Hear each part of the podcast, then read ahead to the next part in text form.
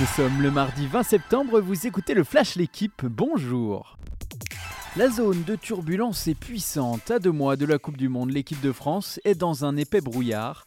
En plus de l'affaire Pogba, le ministère des Sports a diligenté un audit de la Fédération française de football qui pourrait avoir de lourdes conséquences sur son président Noël Le Graët.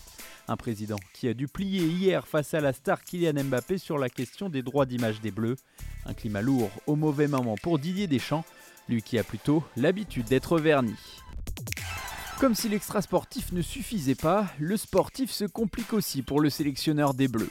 Déjà privé de 9 joueurs habitués pour la plupart des rassemblements, Didier Deschamps a dû en remplacer de nouveaux hier. Exit sur blessure Hugo Lloris et Théo Hernandez. Ce dernier est suppléé par un revenant Lucas Digne. C'est une première en revanche pour le gardien de Nantes Alban Lafont, appelé pour remplacer l'habituel capitaine de l'équipe de France. La défaite a du mal à passer. Malgré une nouvelle médaille, sa septième avec l'équipe de France de basket, Vincent Collet ne digère pas.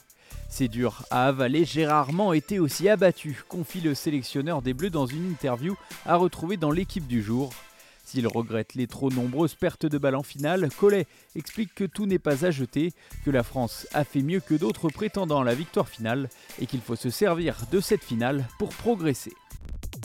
C'est déjà terminé à Metz pour Hugo Gaston, outsider de son premier tour contre l'américain Sébastien Corda. Le français s'est incliné 6-3, 7-6. Malgré deux balles de 7 dans la seconde manche, le 79e mondial n'a pas réussi à faire douter son adversaire. Le premier tour se poursuit demain avec deux Français à suivre sur l'équipe live Arthur Hinderknecht contre Jaume Mougnard et Gilles Simon face à David Goffin. Merci d'avoir écouté le Flash l'équipe. Bonne journée